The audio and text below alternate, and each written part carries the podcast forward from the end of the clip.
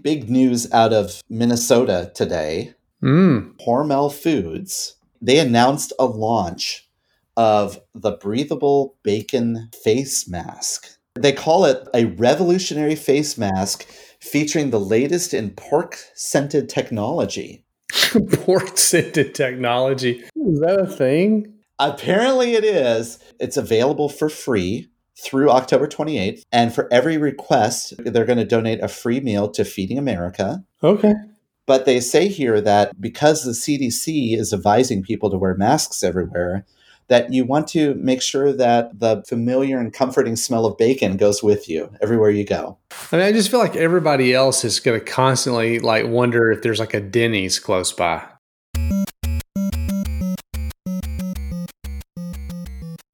Welcome to Touchpoint, a podcast dedicated to discussions on digital marketing and digital patient engagement strategies for hospitals, health systems, and physicians' practices. In this podcast, we'll dive deep into a variety of topics on the digital tools, solutions, strategies, and processes that are impacting our industry today. We hope to share a lot of great information with you and have fun along the way.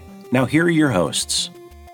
And welcome to episode number 194 of Touchpoint. I'm Reed Smith. That's Chris Boyer. Hey, Reed. Welcome from uh, snowy Minnesota. It actually snowed today. What? Really? Snowed? Yeah, that's fall in Minnesota, I suppose. Not snowing here. Probably won't at all, but certainly uh, that seems a little early. But, uh, you know, whatever. Well, thanks everybody for for tuning in back for another week, another episode. We would encourage you, if you would, to do us a favor. Would love it if you would subscribe to the podcast. If you have not already, you can do that really anywhere that you're currently listening to this. So we would appreciate the subscribe while you're there. Maybe rate and review us. We love that as marketers, certainly. Like the little reviews, like the star ratings. If we don't get a five, uh, we'll get replaced as show host, I think is how that works. Please rate and review while you're there. Also, Touchpoint.health is the website where you'll find out more about this particular episode that you're listening to, the show that you're listening to, but also there is more than a dozen other shows also there on different parts of the healthcare world. So be sure to check those out. One in particular I want to make reference to is The Source by the American Telemedicine Association. So this is a show that we helped produce and come out with over the last, I don't know, handful of months or so. And uh, you'll find uh, a number of really cool episodes there and also kind of ties into today's topic a little bit. Mm-hmm. So if you will, take a minute, go check it out surf over there and subscribe to some of those other shows. We're going to take a brief pause and then we'll be back with uh, today's show.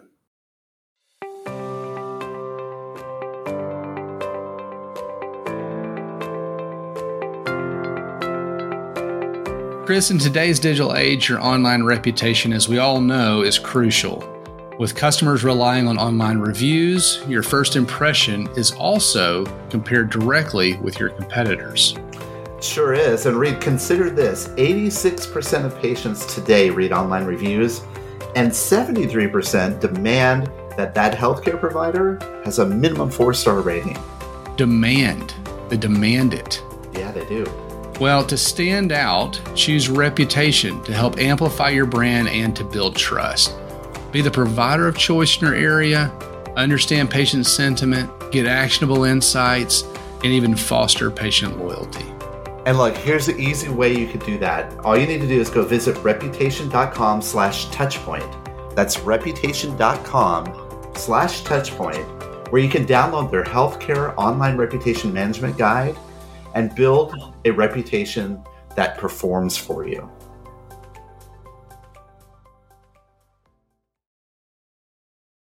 Today, we're going to be talking about a topic that we seem to have been talking about a lot over these past eight months or whatever, however long we've been in the pandemic, dealing with the pandemic here. Unprecedented times. Yeah, in the unprecedented times, and that's virtual and telehealth. And it's interesting you you mentioned that we just released a new show from the American Telemedicine Association on our network. In fact, Ann Mond Johnson, who is president of the ATA, is actually going to be interviewed later on in today's show. It is going to be a great conversation. Certainly, I don't know that there's really anyone uh, that probably has a better view, certainly on the industry of virtual care telehealth, and they're not new. You know, for those that, that maybe are not familiar, the American Telemedicine Association certainly is not a new organization. And so, uh, looking forward to having her instill some wisdom here in just a bit. Another reason why we're addressing this topic today, Reed, is because in the previous week, there was some recent expansions announced in reimbursements for telehealth, which we're going to get into. And there's also been a lot of discussion around something that we recently, the last show we did about telehealth, about the hype cycle of telehealth, that there's a lot of discussion about and we may be moving out of the hype cycle and actually getting into the maturity of the technology. So we figured it was like a good time for us to maybe revisit this topic because it's ever changing as we speak. First article we're going to kind of dive into is from healthcarefinancenews.com. And it's uh, exactly what you just mentioned. CMS will reimburse for 11 new telehealth services during the public health emergency. These recent additions, these 11 new services, CMS kind of manages uh, the coverage of Medicare, what, what Medicare will cover it. These changes are going to uh, begin paying the eligible practitioners uh, almost immediately and for the duration of the public health emergency, or as this article calls it, the PHE. Look at that, another three letter acronym. Another there it is. Somebody ring the bell. I need like a bell or something that I can hit every time. These new telehealth services include certain ones, you know, they get they all the way from neural stimulator analysis, which I guess is great to know through a telehealth platform. You can do that. Programming services, cardiac, and even pulmonary rehabilitation services. Absolutely. They also talk a little bit about CMS providing additional support to state Medicaid and children's uh, health insurance programs or CHIP agencies. And that, that's in their effort to expand access to the virtual or telehealth through the release of a new supplement to its state Medicaid and CHIP telehealth toolkit. So, why does this matter? Well, first of all, I think it, it's a big sign for CMS to continue to expand telehealth measures. There were temporary measures were in place, but moving them to a permanent status allows for the ability for reimbursement to occur at a parity level with other types of care. And I think that's really important because when we adopt any kind of new technology, the reimbursement, if it's at parity with other services, that kind of reinforces the fact that telehealth is a real valid service, right? Yeah, it absolutely does. What's the number? 34 and a half million services delivered via telehealth. And that's just Medicaid and CHIP beneficiaries. They talk in here, they, they've got a number in here that's like you get to these percentage points and it almost doesn't seem real, but it says that that represents an increase of more than 2,600% when comparing to the same period from the prior year. So that's almost going from like zero to like anything. Such a large leap forward to the same period the year before. It's kind of amazing to think about. The people that are using these services with when you talk about Medicaid, CHIP, you know, through CMS, these are people, adults age 19 through 64. They're receiving these services via telehealth. This represents a larger trend that we're seeing that kind of again plays into this fact that this is maturing as a technology. I think it was a forceful maturation because you know we had to do it right? I mean this is one of those things that we've pushed for this for a long time certainly we as an industry. Talked about telehealth and virtual care for a long time but until people would always be like oh yeah that is cool I'm heading to my physician's office, you know, kind of a thing, right? And so then we got into a place where you had to do it, and turns out people liked it, as we've talked about on some of the Gerard studies and, and whatnot. And so, yeah, I mean, I think it is certainly uh, it's it's matured, and I think it will continue. Certainly, we had a huge inflection point. Uh, it's going to come back down and start planing out a little bit, but yeah, absolutely. So now that makes a total of what 144 services that go anywhere from ED visits, inpatient visits, uh, nursing facility visits, day management services. I mean, that is a wide spread of people that are now covered through these telehealth services. So let's talk about the maturation of this, Reed. We found another article on healthaffairs.com that is called Establishing a Value Based New Normal for Telehealth. When we start talking about technology being value based, we know it's getting mature.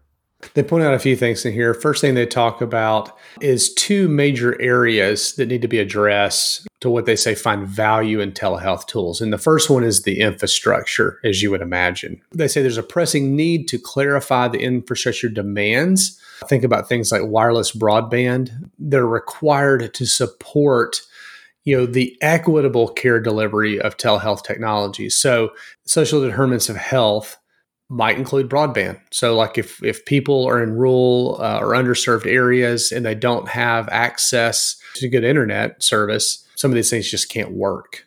It impacts a lot of different things, and it, and really being able to understand that infrastructure access will enable measurement of access and clinical outcomes, patient satisfaction, and expenditures. Right? I mean, if we're talking about truly maturing a technology, we have to make sure it's available to a lot of people. The second piece they also highlight is that finding value, the term value here, is becoming very important. And what does that mean? It means health outcomes achieved per dollar spent.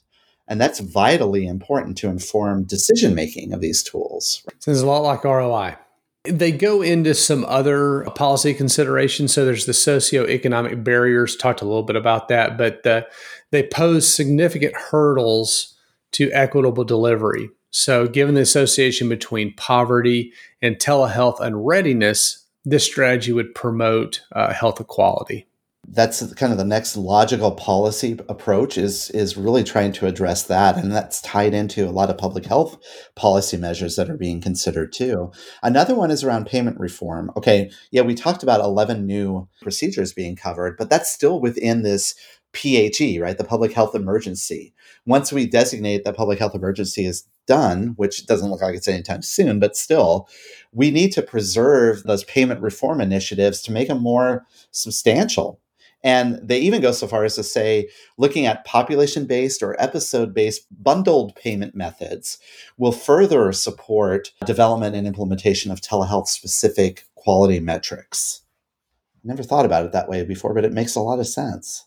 Next one they talk about here on the list is uh, leveraging value based insurance design or VBID. Ooh, I like that. Yeah, I like that. I'm director of VBID or something like that. Anyway, so initially, this they say is conceptualized as a mechanism to align patient out of pocket cost with the value of services delivered.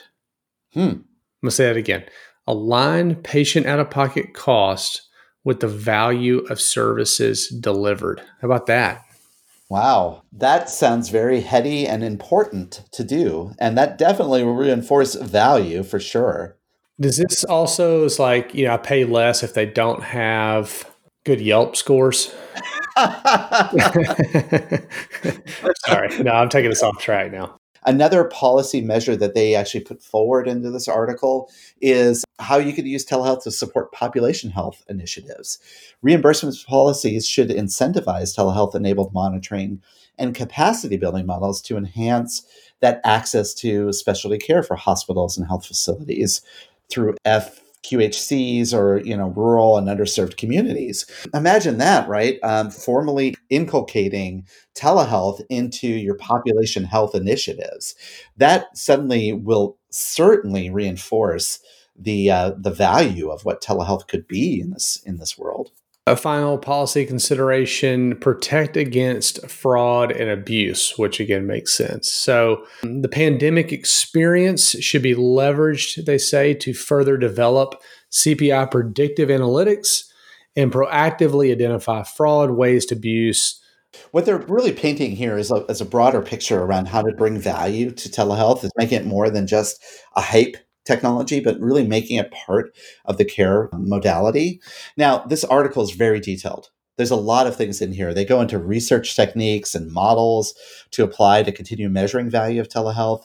And honestly, if you're it, it within a health system or know people within a health system that are kind of looking at establishing some kind of value based metrics around telehealth initiatives that you're doing, I certainly would recommend following that link in the show notes. Reed, why don't we do this after the break? Why don't we come back and start to imagine what the future could look like with telehealth as being part of now the standard day of care in a very mature world.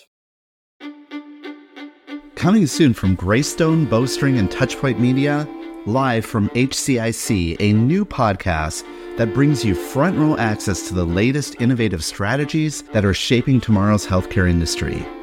In this 12 part series, as recorded live at the Healthcare Internet Conference, we'll hear from industry experts such as Paul Matsen of the Cleveland Clinic, Kathy Smith of Roper St. Francis Healthcare, David Feinberg from Mount Sinai Health System, Rose Glenn from Michigan Medicine, and many others. Subscribe now on Apple Podcasts, Spotify, Google Podcasts, or your favorite podcasting platform. This podcast series is brought to you by Greystone.net, Bowstring, and Touchpoint Media. All right, so now let's imagine, if you will, what the future of care would look like. First article we're going to take a look at is titled How Virtual Health Landscape Will Shift in a Post COVID World. This is part of biztimes.com. That's a local paper that actually um, Advocate Health, a spokesperson at Advocate Health, talking about their telehealth initiative, kind of outlined a good framework that they're d- using to think about the future of telehealth. We thought it was kind of interesting to bring up the three ways that they outline what this could look like in the in the digital health revolution. Absolutely. So the first one they talk about is by helping the chronically ill. They talk about the fact that many people today seek telemedicine appointments for lower acuity type problems. I, you know, I can think of this as like well checks for kids, or you got the earache, or probably it's flu or strep or something like that. You know, things that that could be assessed and evaluated uh, virtually. In the future, people that, they talk about the future uh, may be more like around the idea that people have more complex issues will use virtual care to stay convenient and regular contact with their clinicians. So, you know, as that acuity goes up or the chronic illness part, you know, it is an interesting way that uh, sometimes the barrier is the back and forth or going to the physical location. Now, in an episode in the past, the telehealth tech stack episode that we did, we talked about the different types of telehealth. It's not just these virtual physician visits. They even go forth to say, you know, using digital health tools like remote patient monitoring, et cetera, to monitor vital signs like blood pressure, heart rates, oxygen levels of patients in their homes that's going to continue to advance. And I'm sure that, you know, with a new Apple announcement next year with the Apple iPhone 13, they're probably going to have like a, a, number of added health related technologies. And it's not just Apple, right? Every, we, we're seeing this health tech boom that's happening. Is advancing virtual care into the home is going to be a, a huge part of this. And then in addition, right, they're talking about advancing virtual care into behavioral health and well being. They even say here, could you imagine using telehealth as part of a support group with online Alcoholics Anonymous or diabetes management sessions? Now, I could see that, right? I, I actually could see a lot of value. Again, it resonates with me as a diabetic, but still, I could see this being valuable for anybody dealing with some chronic conditions. Well, because convenience is such an important part a lot of things we do that aren't maybe our most favorite things to do but you're not really against it in your daily life, are made possible because they're convenient. I mean, you think about things even like pay at the pump at the gas station or whatever. It's like, I don't go in there and stand in line and pay and this, that, and the other. So in the early days, it's like people would stop at gas stations that had pay at the pump versus ones that didn't. And that was like an advertising piece, right? Because of the convenience piece. And this this is part of that, especially, you know, for those again the convenient regular contact with clinicians and things like that. A second part of the framework here is is around the concept of keeping people healthy. And of course, we couldn't talk about overall health without talking about telehealth use in behavioral health. And there's been a lot of movement in that regard. Um, the VA is moving very heavily into this space using telehealth in practice within the Veterans Administration. You know, in fact, my neighbor, he works in the behavioral health world at the local VA here, and he's doing more and more of these teleconsults with people. We see that happening. And, you know, there's always also, Reed, right? We see a lot of these for profit models where you could pay like five bucks to have, you know, 15 minutes with a therapist or something like that that are not tied to a health system. Yeah, absolutely. I mean, there's apps around that, and you know, a lot of those offerings via maybe your corporate provided health insurance plan. So payers are even in that space. And finally, the third point that they have here is by helping you stay organized. The ease of appointment scheduling, for example, or bill pay, plus the ability to review your test results and uh, you know message back and forth, two way communications, if you will, with uh, your providers or your care team.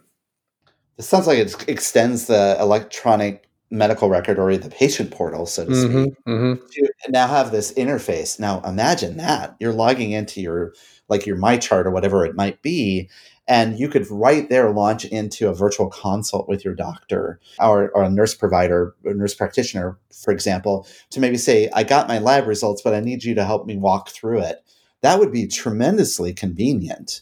And then extending it even further, aligning your needs and personal preferences when and where it's convenient. And I think about this, Reed, when, you know, even when we interact with our friends and our family, we use multiple different ways to communicate with each other. Like with you and I, we text each other, we email each other, we Slack each other, etc.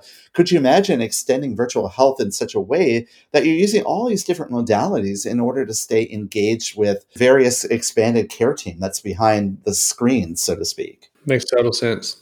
Um, one last thing before we get to that really great interview. There's another last article. It's a little bit brief. It's on telehealth.org, but it talks about something that I think you and I can maybe envision a little bit, Reed, here as the future, which is hybrid telehealth. Telehealth combined with in person healthcare. I get that concept, don't you? Yeah, I mean, I think, you know, I'm going to make some assumptions here, but, you know, there's times where you're going to need to go in and there's times where virtual check in is totally appropriate. So they say here that, that hybrid telehealth refers to the combination of telehealth and in person healthcare. I mean, this isn't a huge stretch, right? And that ideally the purpose would be that there's some sort of synergy with that in person care. And the important part of this is is that as we've talked about before, telehealth is a technology and ultimately there's a human factor in care. And they put forward here that the human factor remains the core of telehealth success. And we've talked about this, and even uh, Dr. V, who has a podcast on our network, you should go check it out. He's talked about this before as well. Is that the providers today have not been trained on telehealth, on using telehealth, and so you want to be able to cross that chasm with the providers as well. Being able to establish and maintain a therapeutic relationship between the doctor and the patient is critical. And it's even more important uh, in like when we talk about whole person care or the behavioral health care along with medical health care, so to speak. I mean, don't, don't we feel like this is realistically where things will just end up? In this hybrid model. We talk about the fact that back in the day it was like house calls and that kind of deal, right? And then it was like, no, no, now you're going to go to the doctor. And I think just the way care delivery is evolving and just the way people and consumerism and digital is part of people's lives now. I don't know how we don't just end up in a place where it's not even referred to as hybrid telehealth. It's not even referred to as telehealth or virtual care. It's just care and some of it is online and through apps and technology and some of it is in person and you know it's just kind of what it is and it's almost like you get your own custom care plan i just don't know how this isn't just what it is at some point I think you're right. I think we're still in that sort of newness phase, and we're still, like we talked about a couple episodes ago, right? We're evolving out of the hype cycle, so to speak. We're not yet there at the maturity, but I mean, think about this though when the pandemic hit, for many of us, we weren't familiar with Zoom video calls, right? But we eventually, I would hazard a guess that probably everybody listening in has done a Zoom call now, right? mm-hmm. Now we're eight months in. Remember the first time you actually use Zoom, you're like, you're not sure what buttons to push, you're not sure what's right, you're always on the mute button, you have to unmute yourself, all of those things.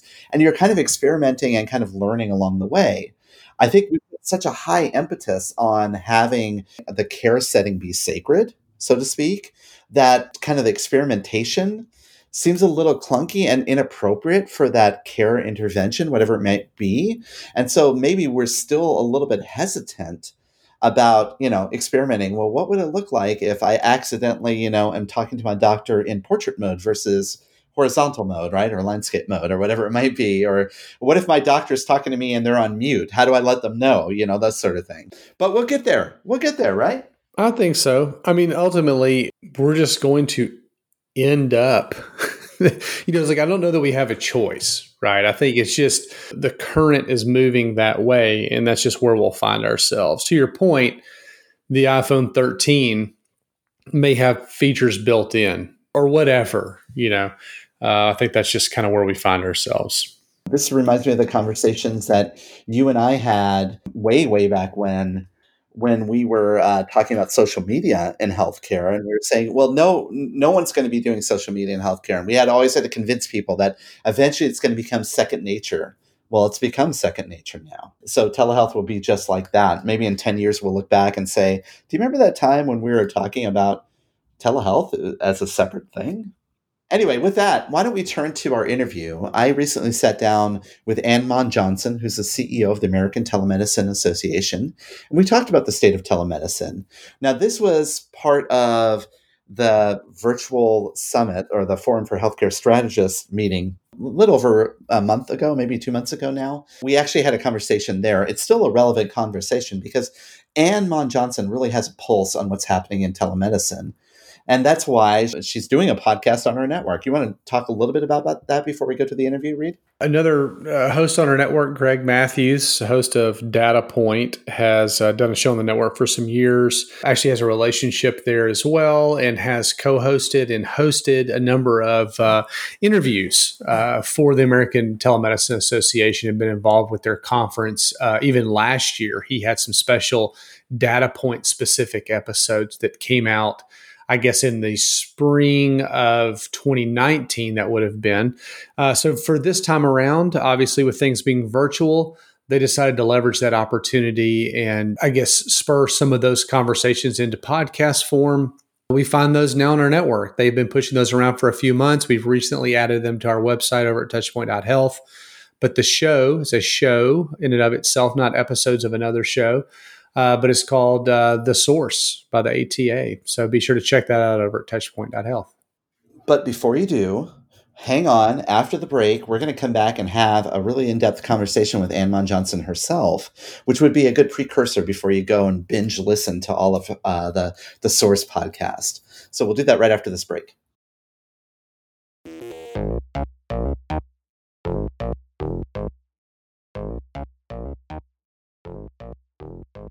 Telemedicine is on a lot of our minds, and it's really a topic of conversation that are very important to the people that are attending the virtual summit. And today I'm excited to have a special guest to have a deep conversation about that.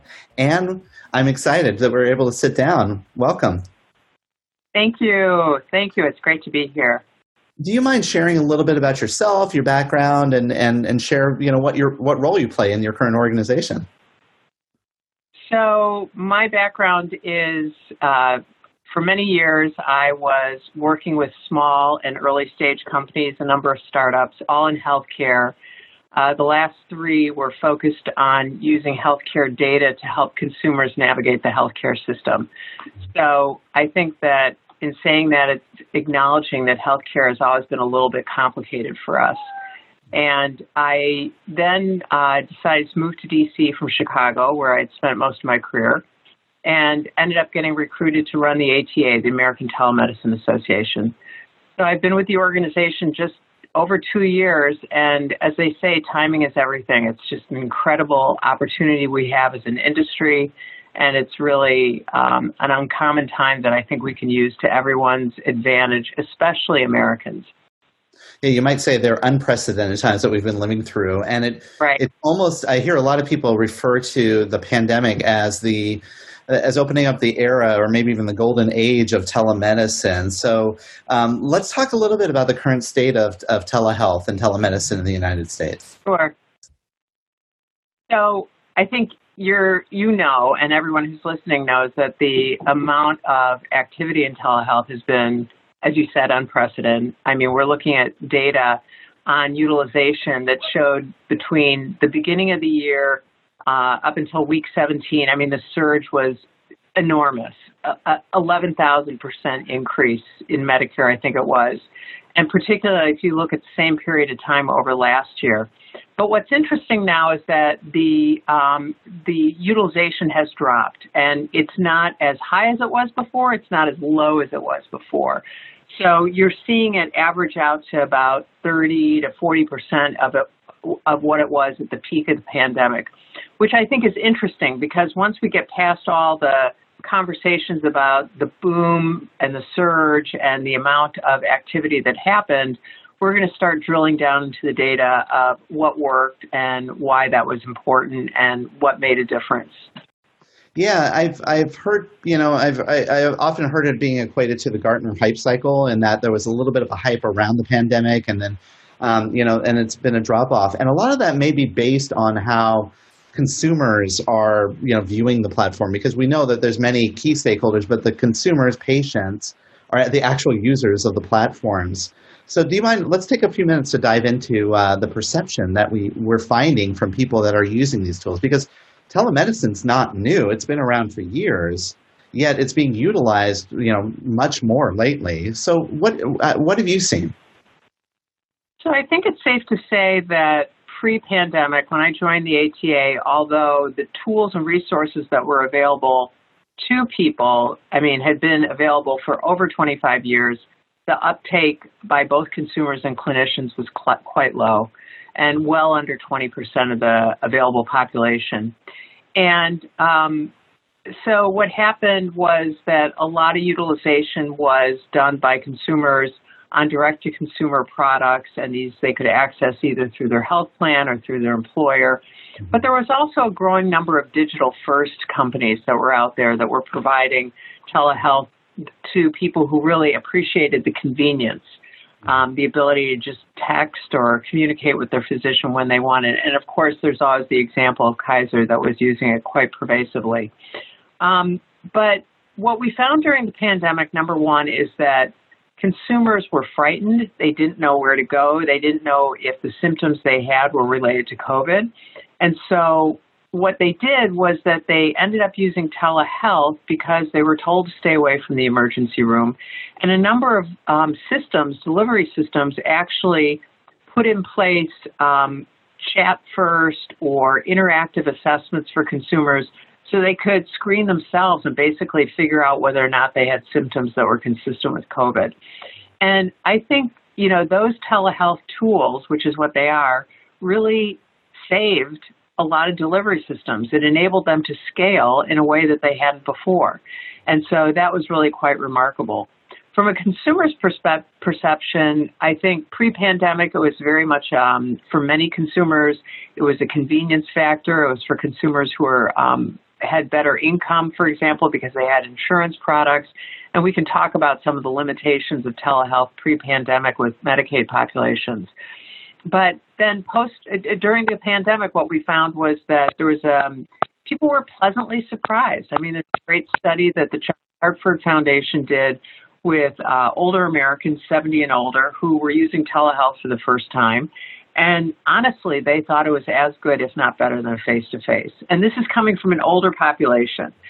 So I think people were pleasantly surprised. And I think what we're going to see going forward is that consumers didn't understand how they could use it. We always knew from the research that if they were encouraged to use it and they used it, they would be very happy with it.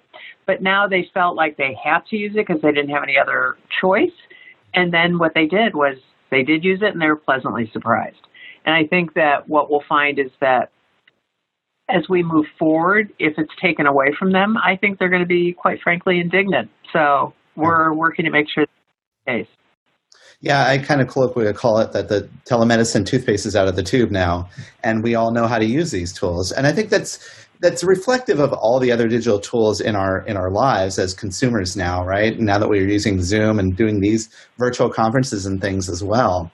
But on the other side of the screen, uh, there's also an important stakeholder that's part of this conversation, which are those providers that are actually uh, providing you know their services through these platforms. And um, I, would be interested to to, uh, for, to hear from you. You know, prior to the pandemic, that's been a, there was a great resistance about introducing these tools or using telemedicine or, as platforms. Um, how do you see their perspective has changed? So I think that the resistance, as you called it, was not consistent across the provider population.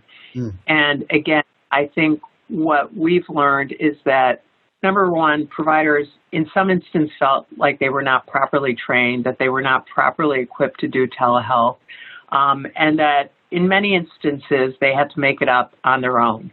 But then you have systems like Providence and Intermountain and Avera eCare that are really focused on doing telehealth.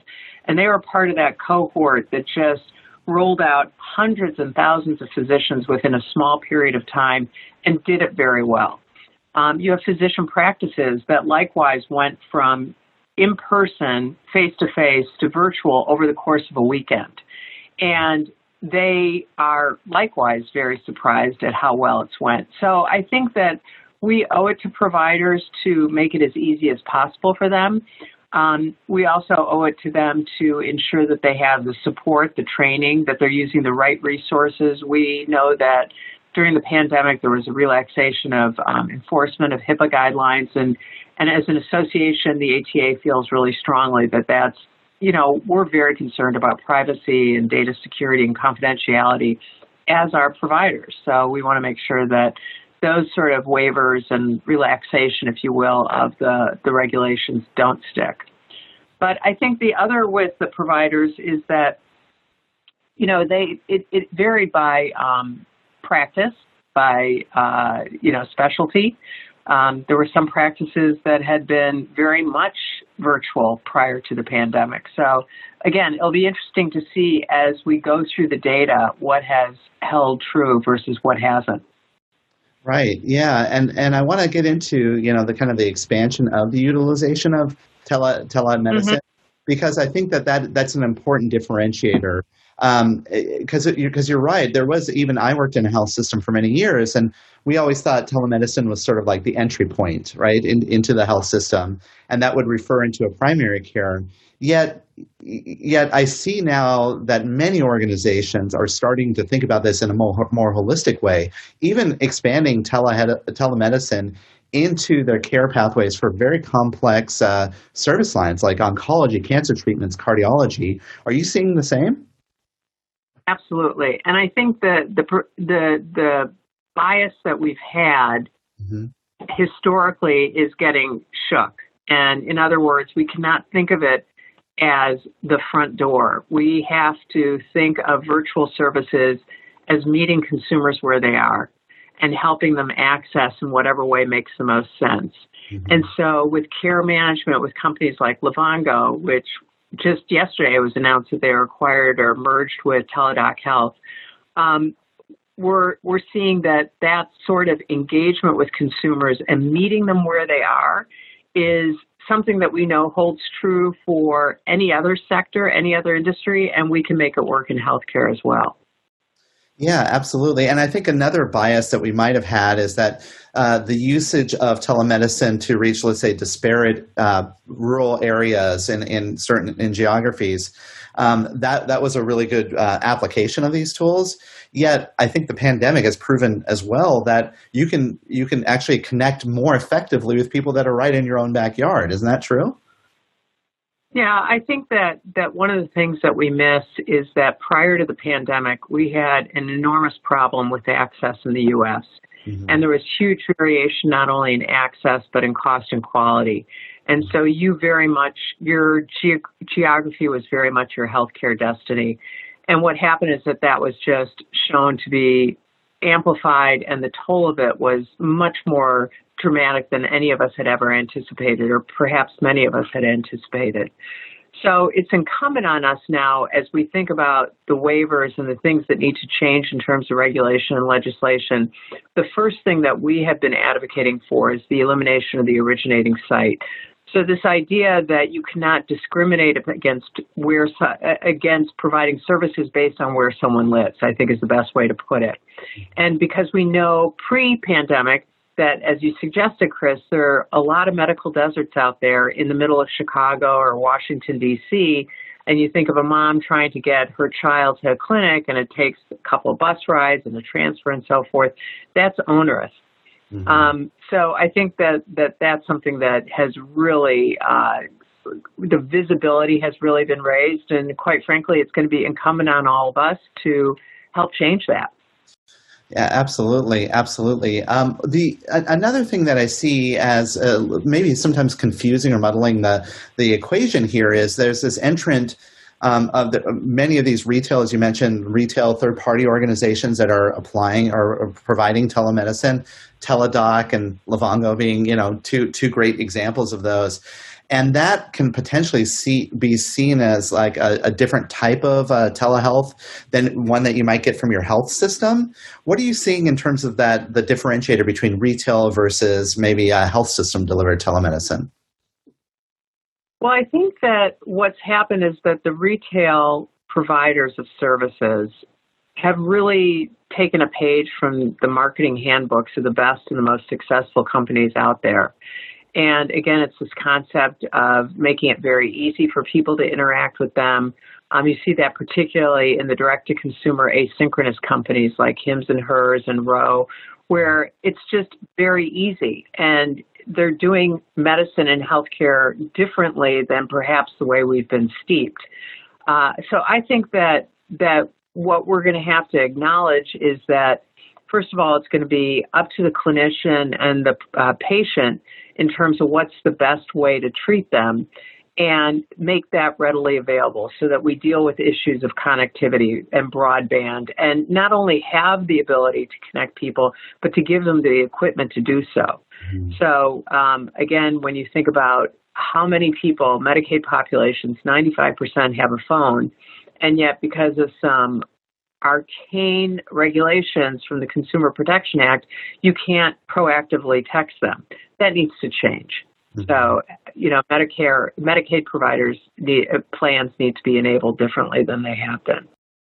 Yes, uh, certainly, certainly. I mean, these digital health tools and the and the equity around uh, accessing these digital health tools is is a critical piece of this. Um, and mm-hmm. and while the technology has evolved and rapidly evolved and accessible to many of us, it seems like the the the regulations themselves need to kind of play catch up. Is that fair? Right. No, that's absolutely true. And I think the other thing that happened during the pandemic and is still playing out is We've historically talked about the need to reimagine care and use technology to replace, do more than replace a face to face visit.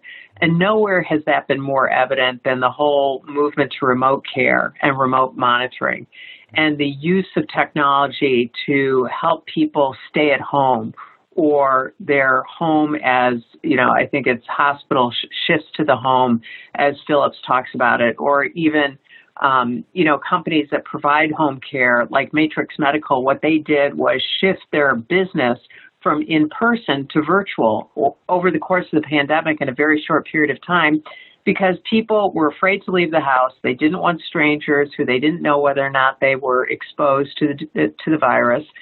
So remote monitoring has just been an incredible godsend, and I think we're going to see a lot more movement with that.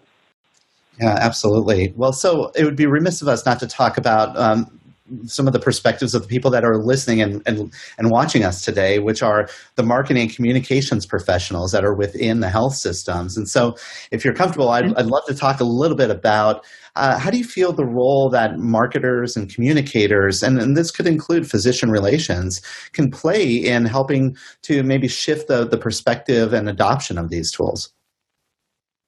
Well, again, you have to make it easy for people to access them. So, one thing that we've become very aware of and very sensitive to is the notion of, you know, not everybody speaks English. Mm-hmm. And if they're Spanish speaking, there are different variations or um, cultures surrounding that. Um, and of course, you have California and other parts of the country where you have large Asian populations so being able to communicate with people readily in their language, I think, is something that health systems have struggled with and they'll continue to struggle with. I'd like to think that technology is going to make it easier for them going forward.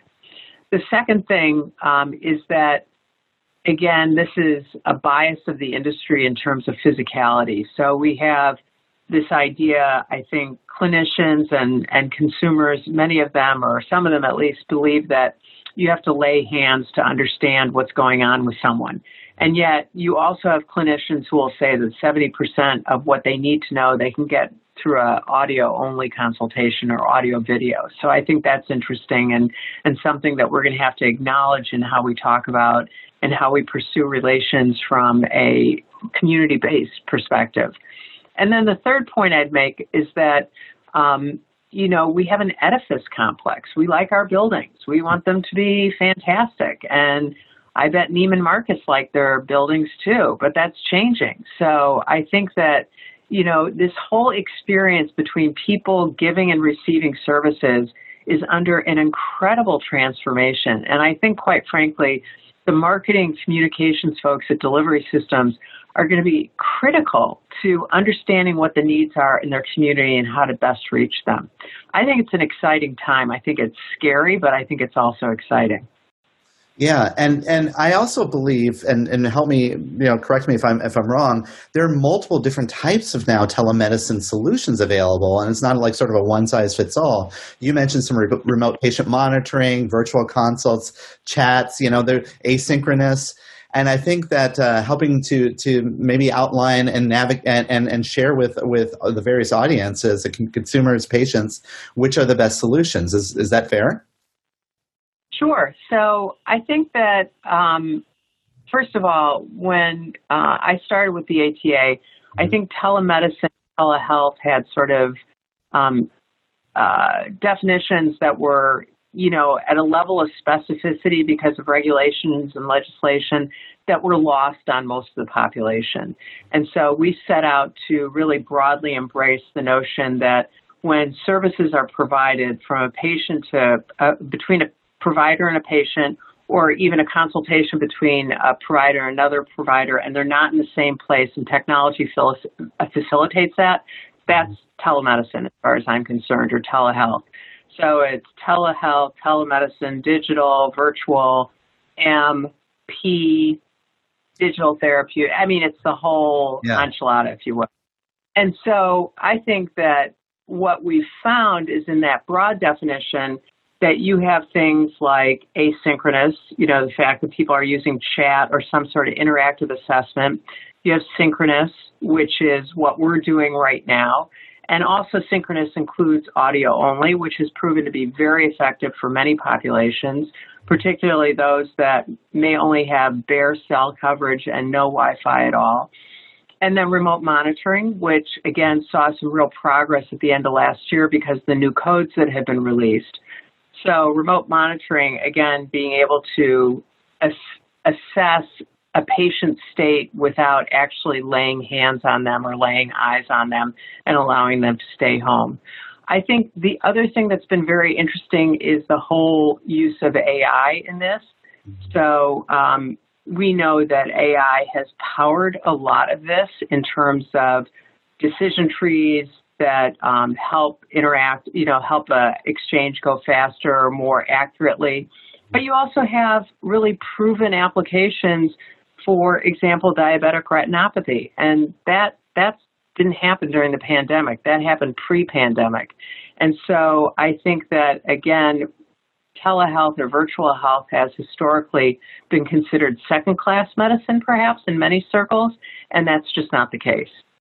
Yeah, it certainly has. I mean, as our lives have changed with this pandemic and, and forced us to be, become more virtual, just like we are today, um, it, it, it, it's provided an ample opportunity for the various solutions to come to the forefront and, and really empower and improve the way we deliver care. Is that fair? Yeah. Well, yeah. it, it improves our ability to deliver care. And yeah. again, pre pandemic, we did not have enough clinicians uh, the example I often use is telemental health, where an abundance, a majority of counties in the U.S. did not have mental health specialists, and yet we knew one out of five Americans had a telemental had a mental health issue. So the best way to deal with that is behavioral health delivered virtually. So again, and that's been proven true with the pandemic. Yeah, absolutely. Well, I know that the organization that you, you, you're a part of, the American Telemedicine Association, is an incredible resource of information uh, that, that, that I, have learned a lot from um, by participating, not only in conversations you've had, you've been on a number of other podcasts and other things, but um, can you share a little bit more about what how ATA, the mission, and how, how uh, people that are listening in maybe can participate and, be, and learn more? Absolutely. Well, we have been very busy on the policy and advocacy side as well as on tools and resources because as an association, there's a lot of value that we can provide to our members across a number of different dimensions. So, on the policy and advocacy side, I'm pretty sure a number of your listeners um, signed on to a letter that we helped pull together with a few other stakeholders that was to congressional leadership. Um, and what was unique about that letter was two things. One was 340 organizations signed on, which is pretty significant. And then the second thing about the letter is that we had four specific asks. So there was no platitude, pablum, none of that. It was these are the things that have to happen for us not to go over the telehealth cliff. And we're going to continue on that front and uh, have launched a campaign as an association with many of our members and partners to ensure that the gains that we've made stick. And that's at the federal level as well as at the state level because there's a lot that you know takes place at the state level. Um, and then likewise, the tools and resources. We basically opened up our treasure trove of resources, practice guidelines, how to do certain things well, how to do them better, behavioral health, ocular health, dermatology. These are all practice guidelines that have been put together by the members of the ATA and really codifying, if you will, how to do this correctly. Um, and so I encourage your listeners to tap into those resources. And I encourage them to engage in the conversations with us. We have a lot of things that we're doing. We are very eager to convene people because I think that the more we stick together in this, the more likely we're going to be successful in ensuring that every American gets care where and when they need it, and that when they do, they know it's safe, effective, and appropriate. And that's really what we're trying to do. Well, and that, that's really inspiring and powerful. And, and this conversation has been really great. I want to thank you so much for your time today and, and uh, sharing your great expertise. Thanks. Thank you so much, Chris. It was a pleasure.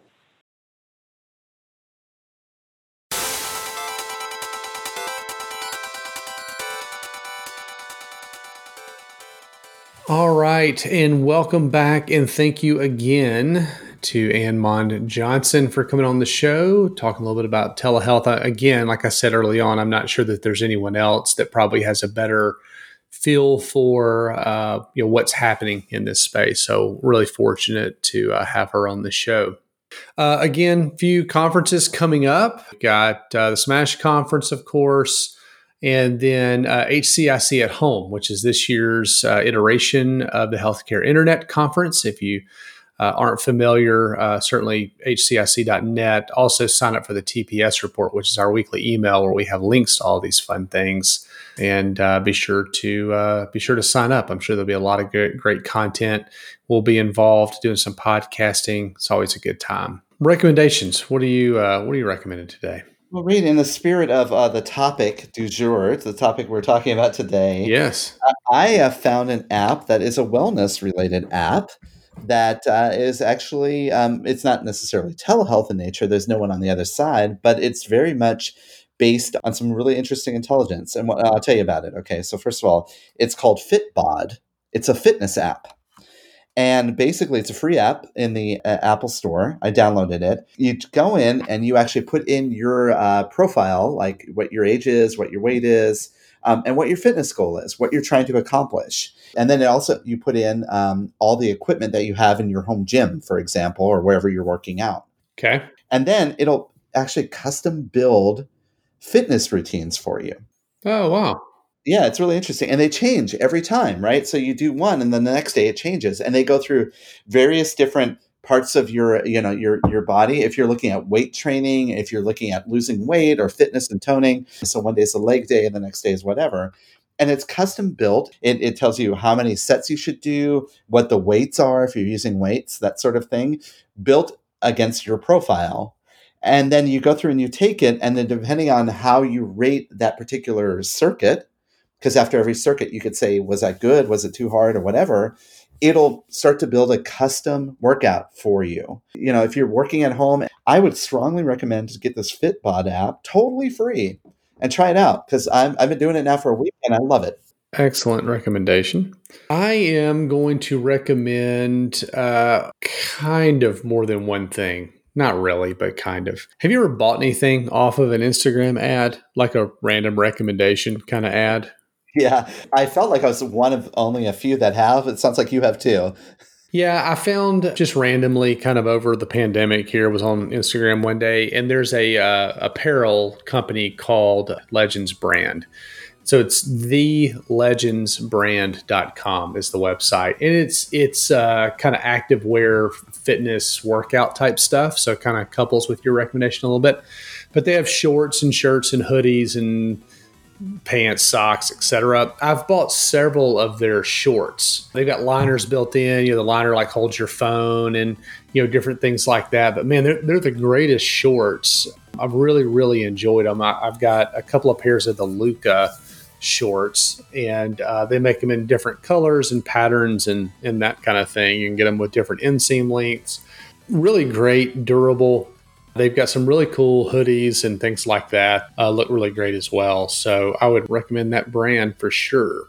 Well, there you go. Now, isn't it you that says that nobody ever leaves Instagram? Looks like you are now. Yeah, that's true. I may not have left it at the time, though. See, I may have just, I don't remember, honestly. I, well, I've been reading stories that Instagram is slowly evolving into an online commerce site anyway. So um, I guess we'll, we'll see how that plays out, huh? Yeah, yeah, for sure. Thanks again for joining us. Thanks again for uh, tuning in for another episode of Touchpoint. Again, Touchpoint Health is the website. Rate, review, subscribe wherever you happen to listen or stream. And for Chris Boyer, I'm Reed Smith, and we'll see you next week. This has been a Touchpoint Media production. To learn more about this show and others like it, please visit us online at touchpoint.health.